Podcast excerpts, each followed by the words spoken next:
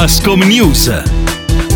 Bentrovati da Valentina Mansone, nuovo appuntamento con Ascom News, la rubrica di Radio Veronica One in collaborazione con Ascom Torino. Con noi al telefono il direttore di EPAT Torino, l'avvocato Claudio Ferraro. Avvocato, bentrovato. Buongiorno Valentina, buongiorno a tutti. Allora, so che eh, il primo eh, tema all'ordine del giorno è la tassa rifiuti. Quali sono le novità eh, in merito a, a questo argomento per il vostro settore? Le novità ci sono e sono buone situazione, dopo svariati mesi di proteste da parte degli operatori, perché il 2020 aveva visto delle promesse di sgravio eh, per questa che è considerata un po' una tassazione iniqua, no? perché si applica anche alle imprese chiuse, è stato oggettivamente un chiarimento di fondo. Con eh, l'ultima delibera assunta lunedì scorso dal Consiglio Comunale si sono chiariti i termini e gli sgravi per la tassa raccolta rifiuti che sono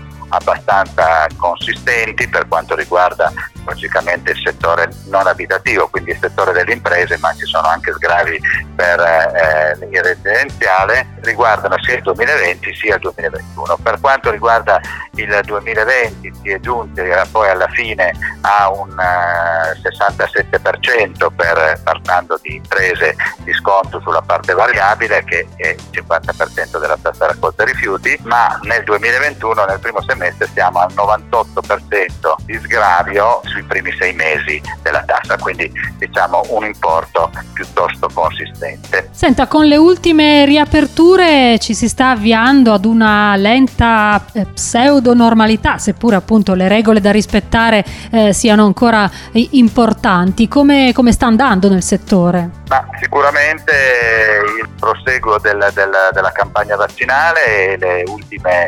riaperture fanno ben sperare il settore che è diciamo di per sé stesso un settore ottimista, quindi alla fine dei conti vede e, e subito si infervola perché rivede vivere eh, le proprie aziende. Il 22 scorso abbiamo superato diciamo, i vincoli numerici nei tavoli all'interno dei ristoranti, quindi non esiste più il vincolo numerico che era limitato come si sa a 6 persone pur esistendo sempre i protocolli Covid da applicare che impongono ad esempio le distanze. È stato chiarito anche che per i locali di pubblico spettacolo, eh, i locali di intrattenimento e musica dal vivo possono effettuare delle attività, non le discoteche, e c'è anche il riavvio delle attività dei catering conseguenti alle feste, cerimonie civili e religiose, come pure le feste e cerimonie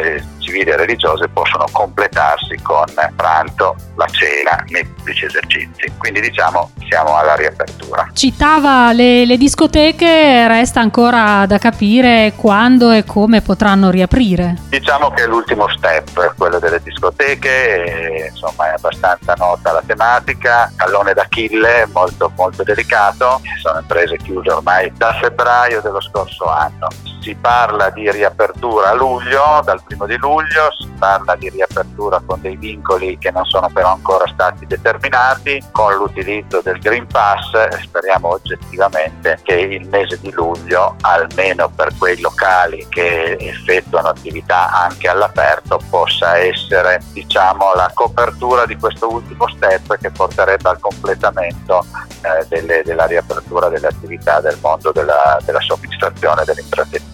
Bene, attenderemo quindi gli aggiornamenti, le ultime notizie sull'argomento.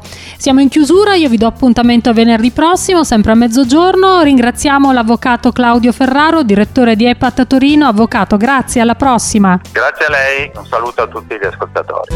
Ascom News